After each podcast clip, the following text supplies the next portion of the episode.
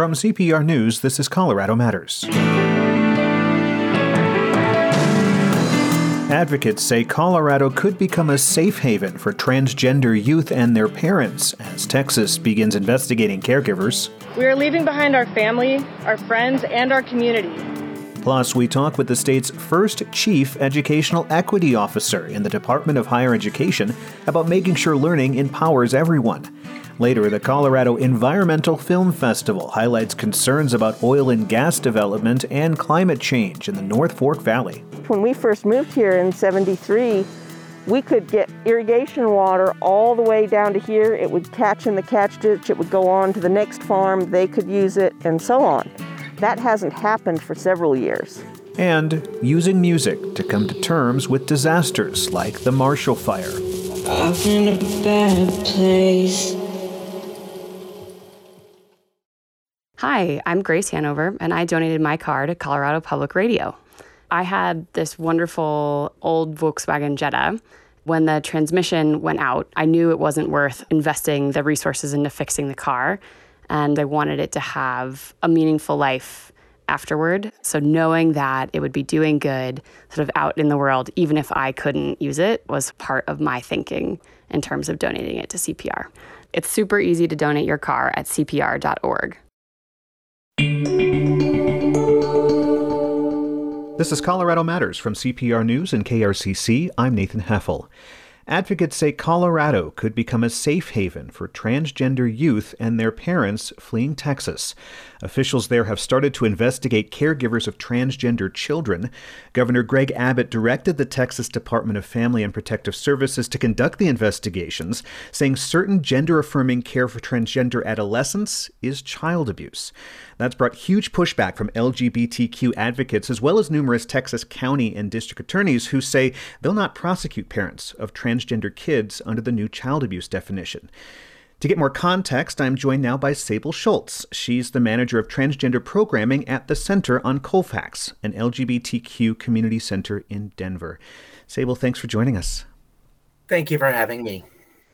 The New York Times reported on Tuesday that one of the first people in Texas to be investigated is a woman who worked for the state. She has a 16 year old transgender child. According to a lawsuit filed against Texas, the state alleg- uh, allegations are that her transgender daughter might have been provided with gender affirming health care. Those investigations have caused fear in families of trans kids. At a rally yesterday in Texas, Marty Beyer of the Texas Freedom Network read a statement from a family leaving the state in fear. Listen to this. I can't be here today to speak because my family is scared and worried that speaking publicly could lead to criminal investigation. That sounds outlandish, but it is the reality for many Texas families. We will be gone soon to a state with explicit protections for trans kids and adults. We are leaving behind our family, our friends, and our community. We are leaving behind the city where my husband and I have both been raised and where we started our family. We are leaving behind careers. We are leaving the home we thought we would raise our children to adulthood in. Our family never imagined that we would move so far away, and certainly never imagined we would become political targets in our own state. Sable, what's your take on this development? And do you think that Colorado could become a safe haven for those in Texas fearing they might be investigated? I yes, I definitely think that Colorado is probably one of the states that folks who are concerned about their safety, the safety of their families, uh, will come to. We've seen this. I've seen this uh, repeatedly in in the work that I've done at the Center on Colfax, where anytime we see sort of this legislative action, or in this case, executive action, to persecute transgender, trans, and gender diverse people, uh, we see an inflow of folks coming from those states into Colorado. And while I really want to emphasize, I really embrace everybody who comes to Colorado it's sad to think that they're coming to Colorado because they don't feel safe where they are, rather than coming to Colorado because this is the space that resonates with them. Yeah. What do you say to those who might be thinking about leaving Texas? I I think that again, Colorado Colorado is is a great state. Uh, there are many states that have support and protections for transgender, trans, and gender diverse folk, that we're here, that we're welcoming, that uh, it's a place where people can just kind of be themselves and really manifest them their authentic selves in the state. The investigations in Texas are seeking medical records requests, and with the new definition released by Texas Governor Abbott, healthcare providers must report suspected child abuse with gender affirming care under the new definition. Have you been hearing from your counterparts in Texas about their concerns, especially with medical care professionals who have practices that include patients who may be transgender? Uh, most certainly. And I, I want to emphasize that this sort of request uh, is concerning, right? Like these these are federally protected records, right? These are uh, same with uh, school records, right? These are federally protected records, and for a uh, a governor and a district attorney to step outside of the defined law to target one specific uh, group it, it's definitely concerning for medical professionals who are providing what has been affirmed as being best practices and medically necessary care for transgender and gender diverse kids. And to be clear, most of this medical care is simply about supporting them socially and delaying their puberty until such a point that they can make these decisions fully for themselves right? We're not asking uh, trans trans kids and their caregivers, their guardians, uh, their protectors, they're they're not pushing these kids through any sort of medical process other than saying, "Hey, we're here to listen to you. We're here to support you with where you are at." And we're here to empower you to make the best decisions about your own body when you are able to do so.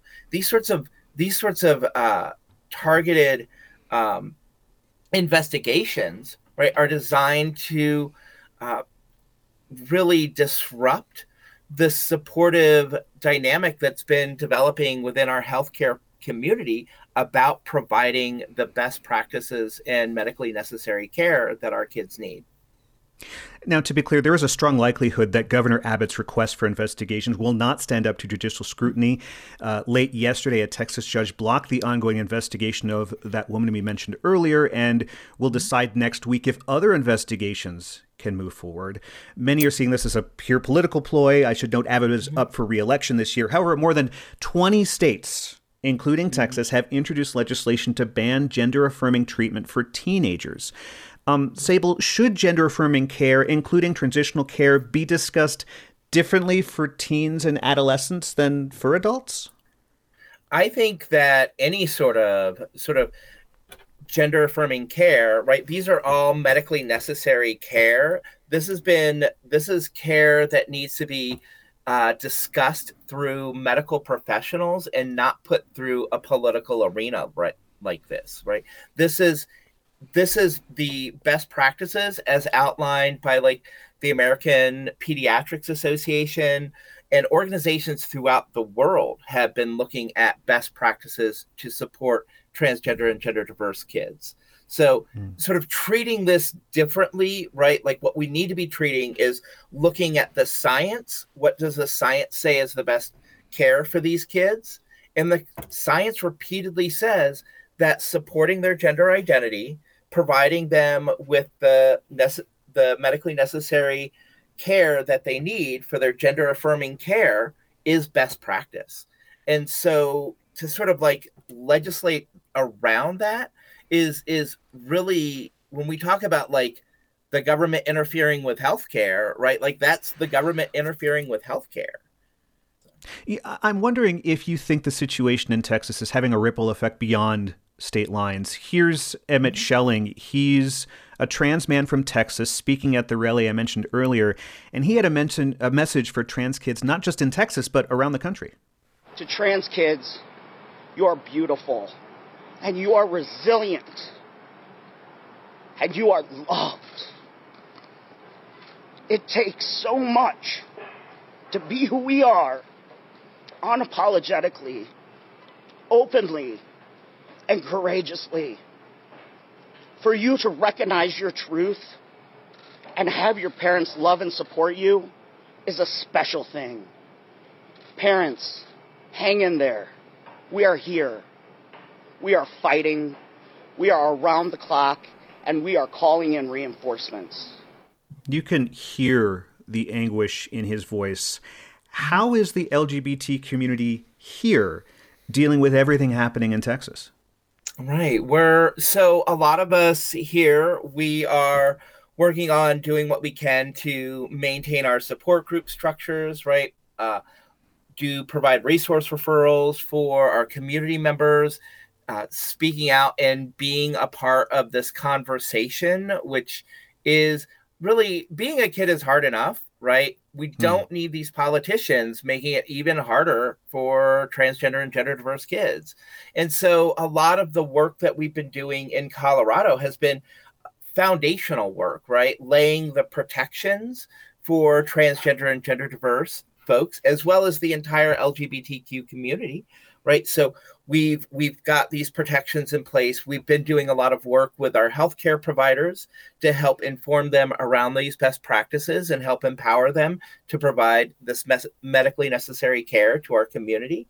We've been doing sort of a lot of work uh, in terms of the foundational pieces uh, for employment protections and things like that. So a lot of it is that sort of that feet on the ground, boots on the ground work that our mm. organizations, organizations like us, One Colorado, the Transgender Center of the Rockies, um, out Boulder County, like all of these organizations have been doing to ensure that Colorado is a welcoming and affirming state.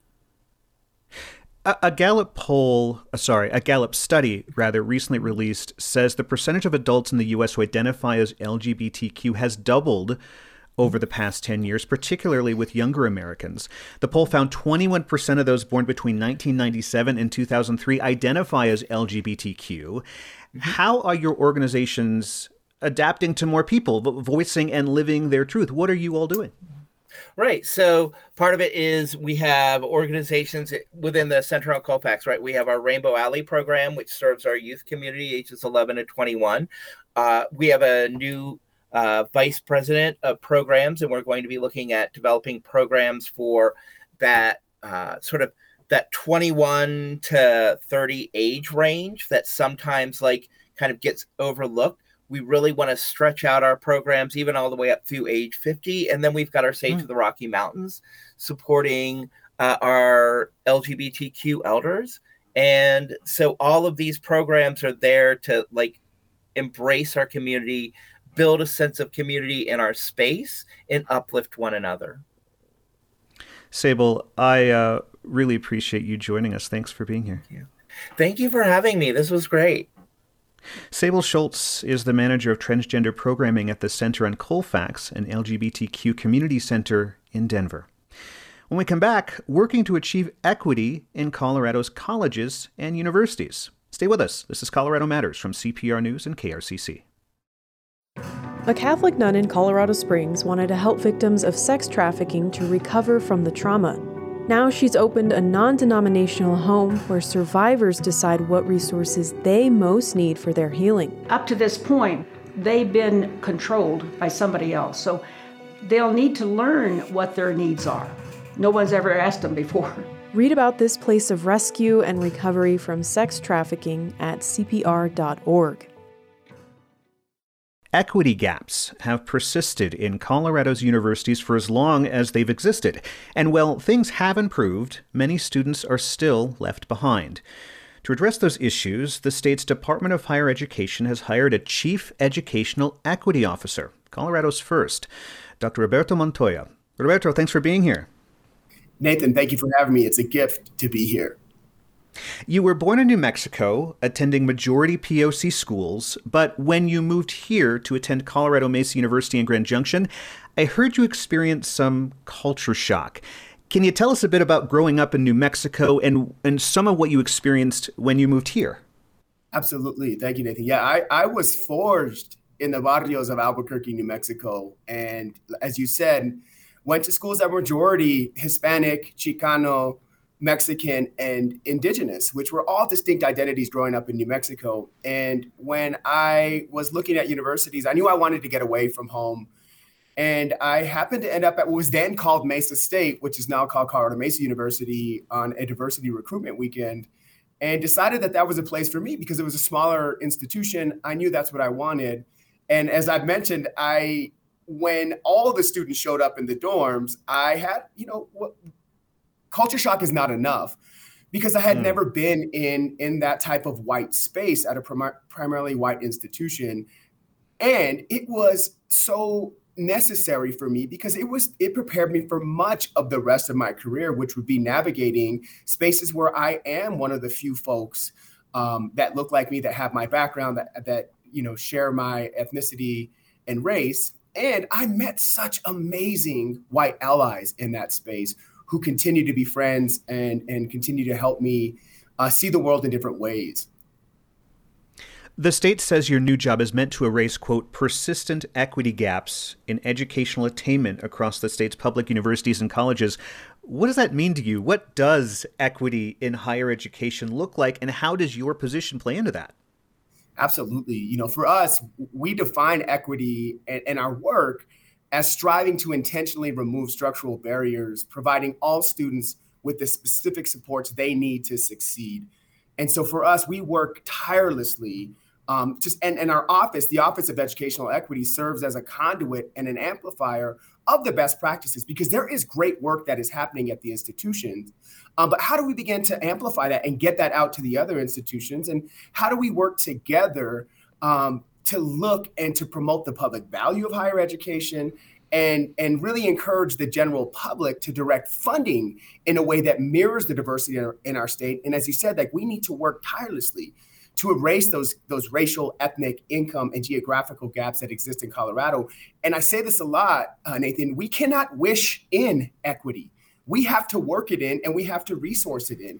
And that's going to require us to, to take a differentiated approach. It's going to require us to do targeted policies, practices, and procedures that, that really focus on those who are most disproportionately impacted and are experiencing the most barriers. What well, what are those? What are some of those structural barriers? What do they look like?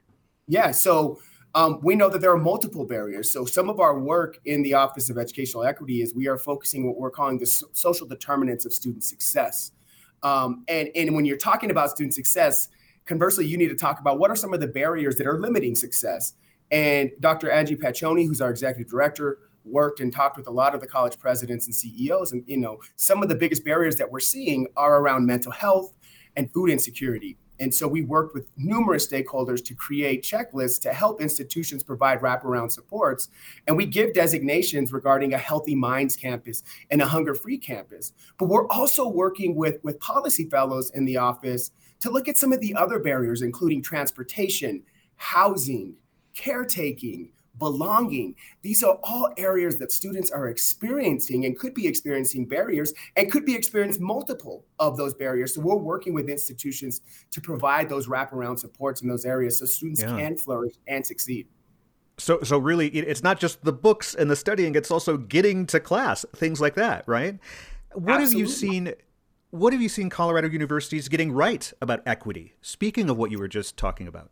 Yeah, I mean, well, one of the things that we're getting right is we're talking about it.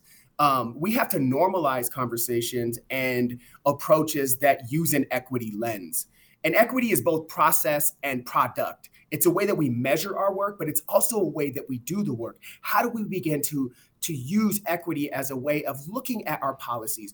Are there barriers in terms of the ways that we we look at even admissions, right? We, you know, last year we we looked at, you know, test optional you know is that a barrier for students in terms of getting into institutions? And so we're continuing to look at what we can do to to, to ensure that students can and have access to and as you mentioned earlier that don't continue to exacerbate the inequities that we have seen and that have persisted for far too long.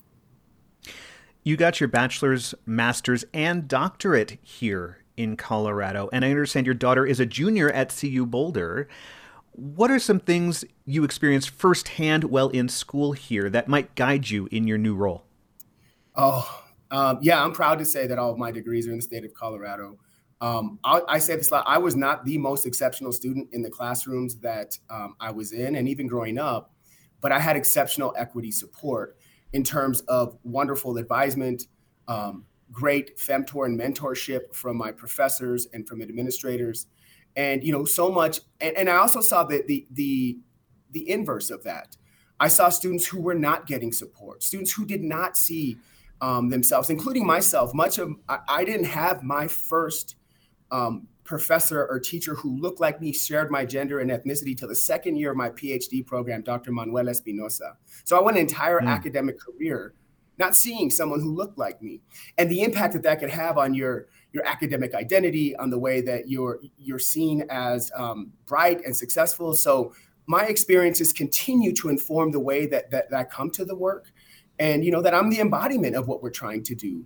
Um, I'm not exceptional, but I am an exception. There are not many folks like me who look like me, um, who have the letters behind their name, and who are doing this type of work. Right. Well, I find it so interesting. You say that I am a, a, person of color, a Latino, and I did go to majority white school, and I felt the need to continually advocate for myself because the resources were not there. And do you see that changing in in universities, not just in Colorado, but across the country? Um, yeah, I, I, see that there is a desire and a leaning in um, to doing that. Um, what we need to do is to make sure that we are supporting institutions with the the infrastructure, technical support, and resources that they need to do this work. Mm. Um, often, we, we we generally say equity cannot be an unfunded mandate. It has to be something that we support, and you know the state is really leaning into that work through you know house bill 1330 which is really looking and, and erasing equity gaps is one of the recommendations that came out of the student success and workforce revitalization um, report and so i'm i'm encouraged i'm excited that we are focusing on that and you know this office was created to do this work yeah Beyond the big state schools, there are several smaller universities that already serve disadvantaged students here in Colorado. Fort Lewis College in Durango comes to mind. What do you think the bigger institutions can learn from these colleges? Well, I think they can learn how to be responsive and, um, and not prescriptive. That these smaller colleges are more nimble. They are they are you know really thinking through ways to to be able to to serve students um, very specifically and, and, and, I think that it's not to say that the larger institutions are not doing that, but they're large, so they they you know they're they're they're much bigger and trying. To. It's a large ship and, to move. Yeah, exactly right. And so, how do we become more speedboat um, in addition to Titanic in terms of doing our equity work? And we can do it from multiple approaches. There are there is large systemic work that we need to do, but there's also very targeted individual work that we need to do. And the Fort Lewis's, you know, the Colorado Mesas, uh, the Colorado Mountain Colleges are really doing great innovative work around how to serve a, a majority of their students. Um, How so? And, can, can, you give an example? Yeah. yeah so I mean, let, us take Fort Lewis College you mentioned, right, um, which is really doing wonderful work in terms of serving Indigenous students in their area, um, and, and, doing it in a way so that that that students not only um, know that they're being targeted and, and, and look to being supported, but you know, creating positions around you know hiring professors um, so they see themselves in the curriculum, they see themselves in the professoriate. That's really important. And mm-hmm. that's work that we all need to be doing, that all the institutions need to be focusing on. You mentioned uh, Colorado Mountain College. That's in my backyard here outside Glenwood Springs and Rifle. It is a community college that's often forgotten about in the discussion of higher education. It's designated Hispanic serving institution. How will you utilize the state's community college system to improve educational equity?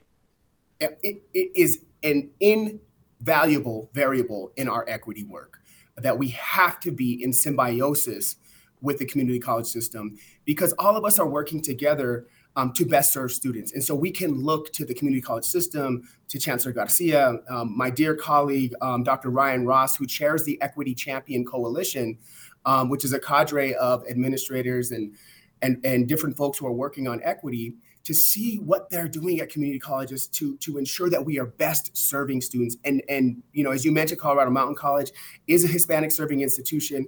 They have the healthy minds designation and hunger free designation at all of their campuses.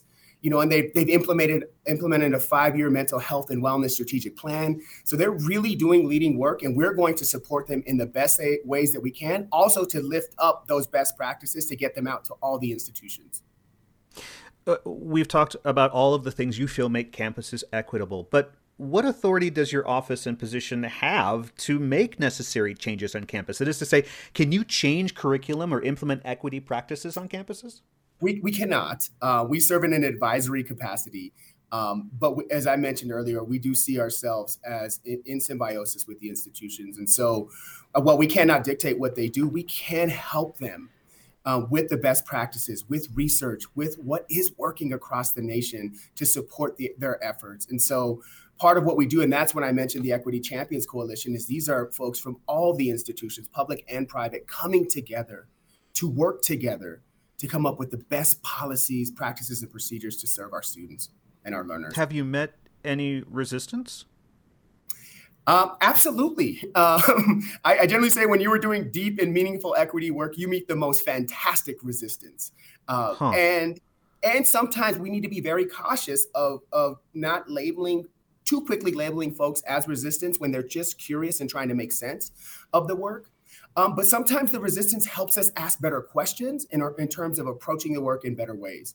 Um, while we try not to center resistance, uh, we do take you know those types of questions in, and we try. We need as much help as we can possibly get in this work. And sometimes some of the help is in those folks who are like, I, I just don't understand what this work is trying to do and how we're doing it. Are you are you changing their minds? Um, you know, I hope so. I think I try to, you know, through my own experience, animate what it what this equity work means. Um, that when we're doing this, that it is not zero sum, that we are all benefiting, that that Colorado, our economy, everything is benefiting by us serving those who are most disproportionately impacted and, and unable to really persist, that this benefits us all. And sometimes that takes effort. Um, and I'm committed to that. I am in the business of calling people into this work. Final question. For many people, not just people of color, cost is a major hurdle in attending university. We mentioned this a little bit earlier. Colorado's legislature funds its colleges at a much lesser rate than its peers, and that leads to steeper tuition and fees. And we're not even talking about the high cost of living here. How can Colorado not only attract but retain marginalized students if prices across the board are just really high? Yeah, they, they are. And, and we know that. And we're constantly working um, regarding affordability and, and total cost of, of attendance. Um, with that said, also I think that you know for for most students, especially and we're working now like most students who let's say families who make under sixty thousand dollars a year, the cost of attendance is, is pretty minimal. But what we need mm. to do is how do we continue to educate folks so that they know that? But we're in a deep competition with states all across the nation who are looking um, to our bright and amazing students and learners and trying to entice them to leave the state. So we're working um, tirelessly um, through so many of our efforts to ensure that students know and are aware of what the cost of, of attendance is depending on where you're at and how we continue to look at making sure that that post-secondary education is affordable. So we know that and we're constantly working at it. Roberto thanks for joining us. Nathan, thank you so much for having me. This has been an honor Dr. Roberto Montoya is the new Chief Educational Equity Officer for the Colorado Department of Higher Education. Still to come, the Colorado Environmental Film Festival is underway, and one documentary has its eye on fracking in the North Fork Valley. This is Colorado Matters from CPR News and KRCC.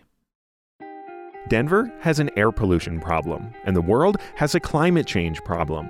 All those fancy new RTD trains should help fix that, right? If we really want to see a better city, a better world, we have to change. I'm Nathaniel Minor, host of CPR's new podcast, Ghost Train. In this show, I take a deep look at how transit could fix big issues our cities are facing, if we let it. Follow Ghost Train wherever you get your podcasts. Since the decline of coal in western Colorado, towns in the North Fork Valley are transitioning their economies away from extraction. The area is a hub for organic agriculture, and tourists spend their dollars on locally grown food and wine. But some ranchers and farmers are worried new oil and gas development could threaten their way of life. Joining me today is Chad Rich. He's a filmmaker and educator based in Crested Butte. His documentary, A Monolithic Folly, details their concerns. Hey, Chad. Hey, Nathan. Good morning. Your documentary is featured in the Colorado Environmental Film Festival, which is virtual this year. It ends on Sunday. So, what is making folks worried about oil and gas development in this part of Colorado? I think what's making folks worried about oil and gas development in the North Fork is the sheer amount that could possibly come to the region. Right now, there is a small amount of um, oil and gas development, as there is in uh, many areas with with shale. It's the Mancos Shale here. Um, just to the north, we have Garfield County, which is uh, um, heavily developed around Rifle, um, De Beque, Battlement Mesa, and communities mm-hmm. like that. But in the North Fork, there's relatively small amount of development, and the fear is that under a plan by the Trump administration, what was a few dozen wells could quickly turn into maybe over a thousand wells. So going from a small amount to a, to a large amount, it seems. Yeah, correct. You were news director at KBUT in Crested Butte and have reported on oil and gas stories in the area over time. Why did you want to create a film about the concerns of North Fork Valley locals? Well, the North Fork, you know, to to me personally and to a lot of people in my community is a pretty special place. We live at about 9,000 feet, relatively a food desert, so to say, meaning it's really difficult to grow anything besides kale unless you're a really handy gardener in the area.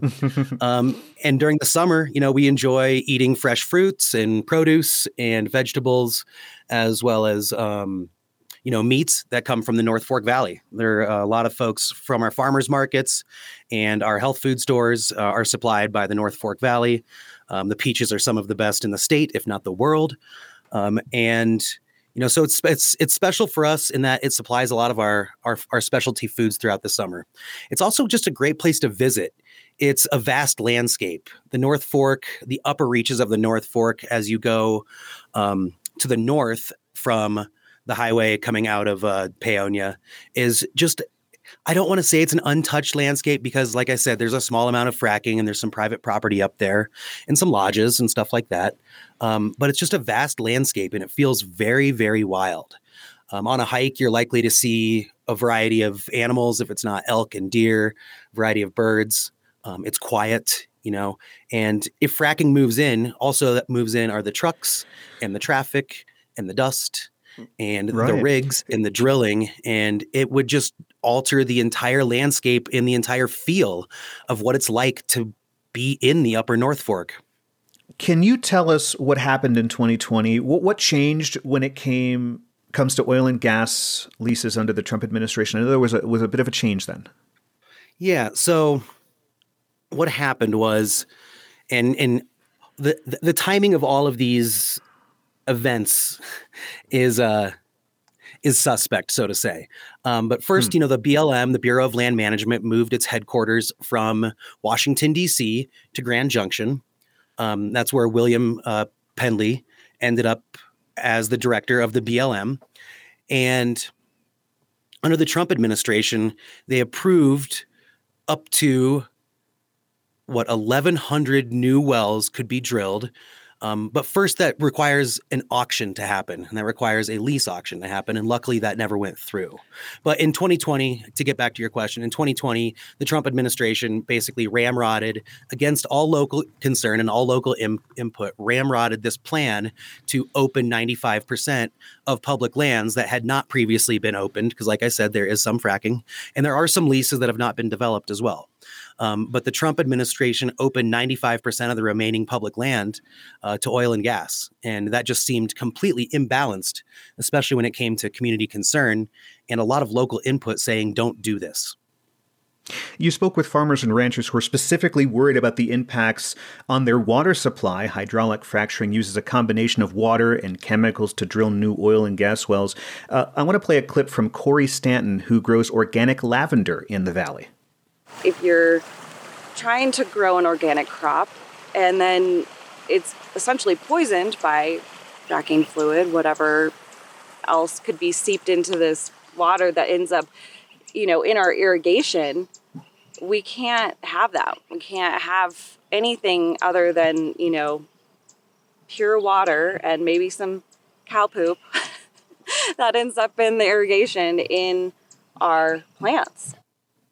Research has found that indeed hydraulic fracturing can impact water resources under certain circumstances. How valid do you think the people in your documentary, how, how valid are their concerns? Well, I think their concerns are very valid. If you've ever been to the North Fork, it is a very arid region. You're kind of coming off of the mountains. Um, it's dry. There's not a lot of water to go around to start with. And like you mentioned, hydraulic fracturing or fracking takes a lot of water. So, where's the water going to come from when you're already dealing with a landscape and an economy that relies on this water? What if that goes away? And if that starts to shrink to an even smaller supply than is already available, what kind of impacts are that is that going to have on the farmers and ranchers in the area? I don't imagine that it's going to be good. Your documentary does not include interviews or a statement from the oil and gas industry. Why is that? Okay, here's an interesting thing, Nathan. Um, and I've and I've had to justify this and and speak with several people about this. Um, mm-hmm. There's a difference between documentary and journalism, and I worked as a journalist, and I still do, um, as a freelancer. Um, but documentary and journalism kind of rely on two different sets of ethics. Documentary is thought of being the creative treatment of actuality or the creative treatment of reality, um, whereas journalism strives to give a fair and balanced view of kind of both sides. As I'm producing this documentary, I realize I'm up against a time crunch because I'm originally producing this for Rocky Mountain PBS, where it aired in January and February. Rocky Mountain PBS has a very strict timeline 26 minutes and 40 seconds. Um, so I'm already up against the, the, the strict timeline. And a second note is that I chose to take the angle of telling the story of the potentially impacted citizens. And that's all I wanted to hear was from the people who had the most to lose. I chose not to include the oil and gas industry in it because throughout the years, interviewing folks from the industry, you tend to hear the same kind of rebuke that this is good for the economy, this is good for jobs, it'll be good for the communities. And I think we've all heard that story over and over. But what we don't hear a lot of times, and we don't see specifically, because this is documentary and it's film, is we don't see the impacted people. So I chose to just Real focus quick. on those who had most to lose with that said, we're wrapping up here, but Ubi McGuire, I want to play this clip. She's a shepherdess and she raises sheep in the valley. Speaking of, of people there, uh, let's hear what she has to say. When we first moved here in 73, we could get irrigation water all the way down to here. It would catch in the catch ditch, it would go on to the next farm, they could use it, and so on. That hasn't happened for several years. So it's not just oil and gas, it's water, it's the climate. Um, how did you bring out their stories? Well, you know, it's interesting because my, my documentary started as a project in graduate school. So I was up against another timeline there. Um, and um, I basically met with a community leader. Her name is Natasha. She's with a group called Citizens for Healthy Communities. And she was able to introduce me to a variety of other community members like Uji, Corey, Rich Rudin, who is a famous ditch rider in the area. Um, and through just spending time in the North Fork and spending time with people, I was able to hear their stories, and eventually they let me turn on the cameras. Got it. Uji, I apologize. I apologize for that. Uh, have oil and gas companies jumped on any of these newly opened lease opportunities that, that you've been speaking about? Well, if you recall, when Joe Biden was elected, he immediately put a moratorium on new oil and gas leases. So the Trump administration opened up the leases, but the leases have to go through a sale process. And these leases never made it to the sale process. So they were never made available to the companies. So essentially, they're still sitting in purgatory. Final question. Wouldn't more oil and gas jobs be a good thing, bringing economy to, to people there? You know, in theory, Nathan, yes. But here's what I've heard from people in the North Fork, as well as people in other um, oil and gas areas like Southwest Pennsylvania, is that when coal was in its heyday, you know, people would wake up in the morning, brush their teeth, eat breakfast, and go to work in the coal mines and come home. With oil and gas, it tends to be a company comes in, um, does the frac, you know, plugs it into the pipeline and moves on and does the next frac. I was interviewing one member, Ben Katz, and this didn't make the film, and I'm sad it didn't make the film. But we're at mm. an oil and gas site that's actively producing oil and gas. And he asks me, Do you see anyone here working? And he had a great point. You know, if it's a coal mine, people are in there and people are running the machines and doing the work. But when it comes to oil and gas, once the uh, once the frack has been made, they move on. Chad, thanks for joining us. Appreciate it. Chad Rich is a filmmaker and educator based in Crested Butte. His documentary, A Monolithic Folly, features residents of the North Fork Valley who are concerned about the impacts of new oil and gas development in the area. Stay with us. This is Colorado Matters from CPR News librarians, bus drivers, nurses. Across the state, there are workers interested in organizing, workers who want to bargain with their employers, workers who aren't allowed to do that. Leadership has chosen to not recognize our union for the last two years, so this would be something where they couldn't do that anymore. They would have to work with us. A push to expand organizing powers for local public workers is pitting powerful forces against each other. You can hear all about it in our politics podcast, Purplish, now in the CPR app and everywhere you get your podcasts. The Marshall Fire ignited two months ago and swept through parts of Boulder County. It killed at least one person and destroyed more than 1,000 homes. Coming to terms with what happened is a journey. For CPR climate team reporter Miguel Otárola, he's found solace in music. He points out it can have a duality, where grief and comfort are sides of the same coin. He shared his reflections recently with MTR Music, and we asked him to read his essay. A few years ago, during what would be my last of four frigid Minneapolis winters, I noticed a ritual had embedded itself into my evening commute. I was reporting for a local newspaper at the time, my first job out of college, in a city where people take pride in their ability to withstand the elements. Each time, the same sequence unfolded from muscle memory wait to board the bus, find a seat by the window, pull my headphones on over my beanie, choose a soundtrack. On nights when I felt particularly introverted, the honor went to songs by the British electronic producer Burial. I would burrow inside the worlds he created, comforted by the vinyl crackle that runs like a current under his music, as the blurry street lights outside dotted my own reflection. Listening turned my mere loneliness into solitude, making the long winter nights and the sadness that came with them make sense.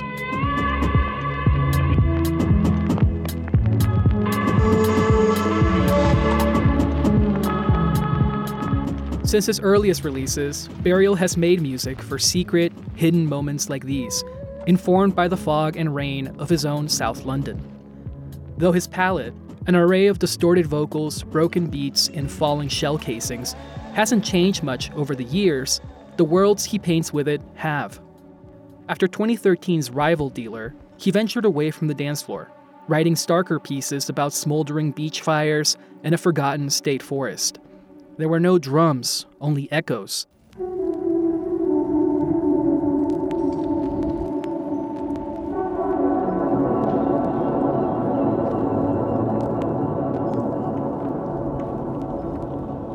These landscapes were dimmer and even further removed from society, and in time it became harder to see myself in them, harder to relate.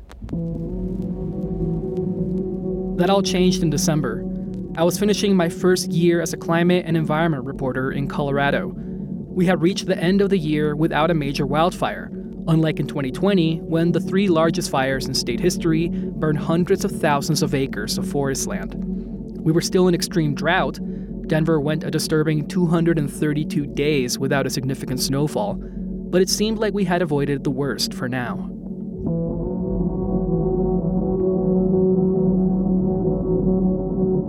On December 30th, 2021, two days before the new year, a grass fire ignited about 26 miles northwest of Denver. Winds gusting at more than 100 miles an hour fanned the flames toward the suburban communities of Superior and Louisville, torching neighborhoods and clouding the skies with thick gray smoke. The fire kept spreading throughout the night until the winds died down and snow fell over the smoldering towns. The Marshall Fire would become the most destructive in Colorado history, with more than a thousand homes burned to the ground and at least one confirmed death.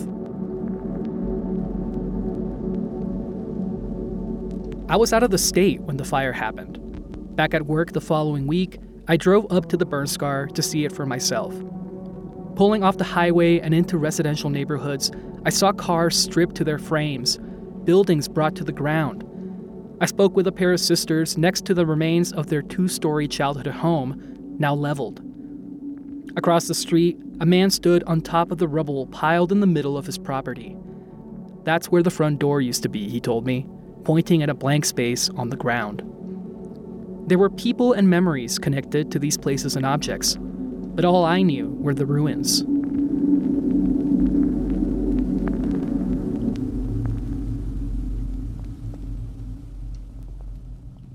Back in Denver, I filed my interviews and wrote my stories. Later that week, unable to sleep and staring at my phone, I saw that Burial had released his latest EP, Antidawn. Just the Vapors read the online promotional blurb. I put it on and fell back to bed.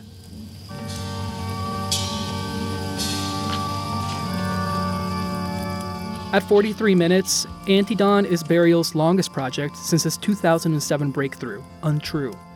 Its five long tracks seem to exist in spaces where light does not the edges of the solar system, the depths of a cavern, the bottom of the ocean. Mournful organs and synths fill the open space. Sampled vocals drift in and out of frame, stretched out and frayed, haunting whatever happens to pass in their direction. Nowhere to go, croaks a voice in the opening track, Strange Neighborhood. Nowhere to go.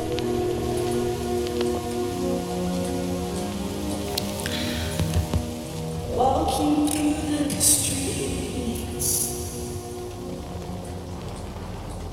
I'm in a bad place, moans another, distorted and despondent. A thin voice sings for somewhere in the darkest night, cosmic synths swelling underneath.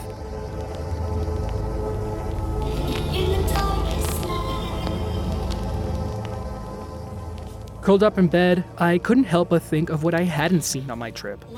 I thought of children riding bicycles down those streets, a patio table where friends gathered in the summer, the pages of a book and the person engrossed in it. Burial had used these ghostly shapes of memories to build a cold, desolate world.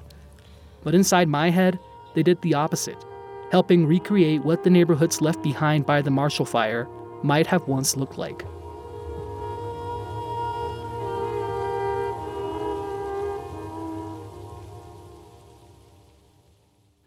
As a reporter covering climate change, I always felt swallowed by these calamities.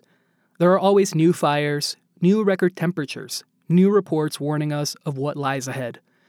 Looking at the Marshall Fire burn scar with my own eyes, I couldn't even comprehend the destruction in front of me. I kept wishing that it had never happened, that the winds weren't as strong that day, that there was some snow on the ground to keep the flames from spreading.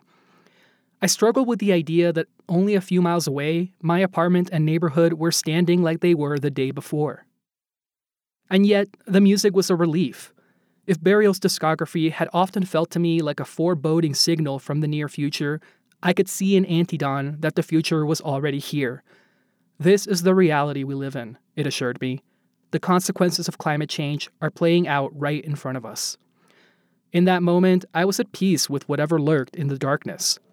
The threat persisted, but in terms I could grasp, in the ruined remnants I could perceive with my own senses. Feeling grounded, I was ready to move forward.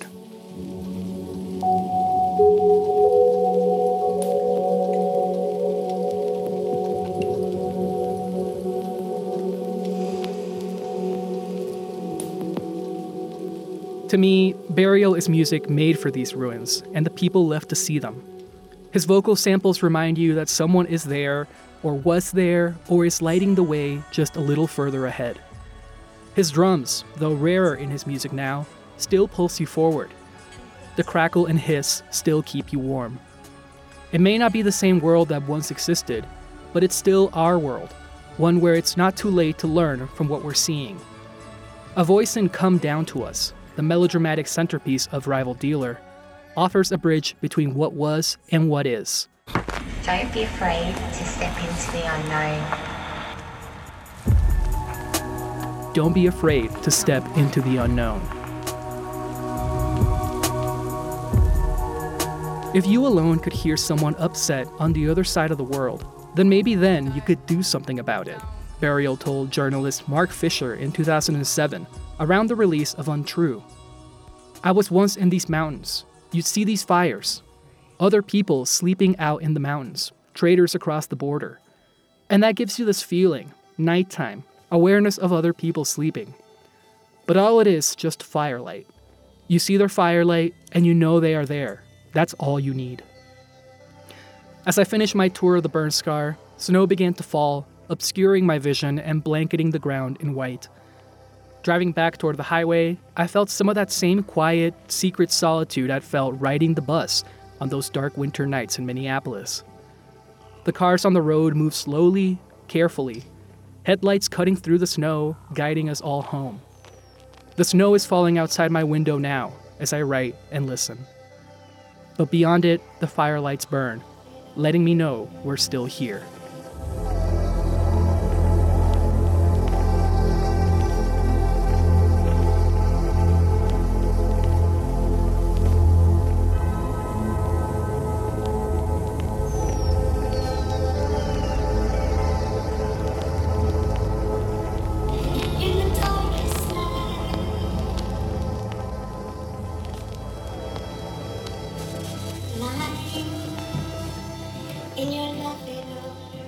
Miguel Otárola is a climate and environment reporter with CPR. We'll link to his complete essay in the Colorado Matters podcast. And that's our show for today. Special thanks to Miguel, Paolo Scholzeda, and Michael Elizabeth Sakas. This is Colorado Matters from CPR News and KRCC.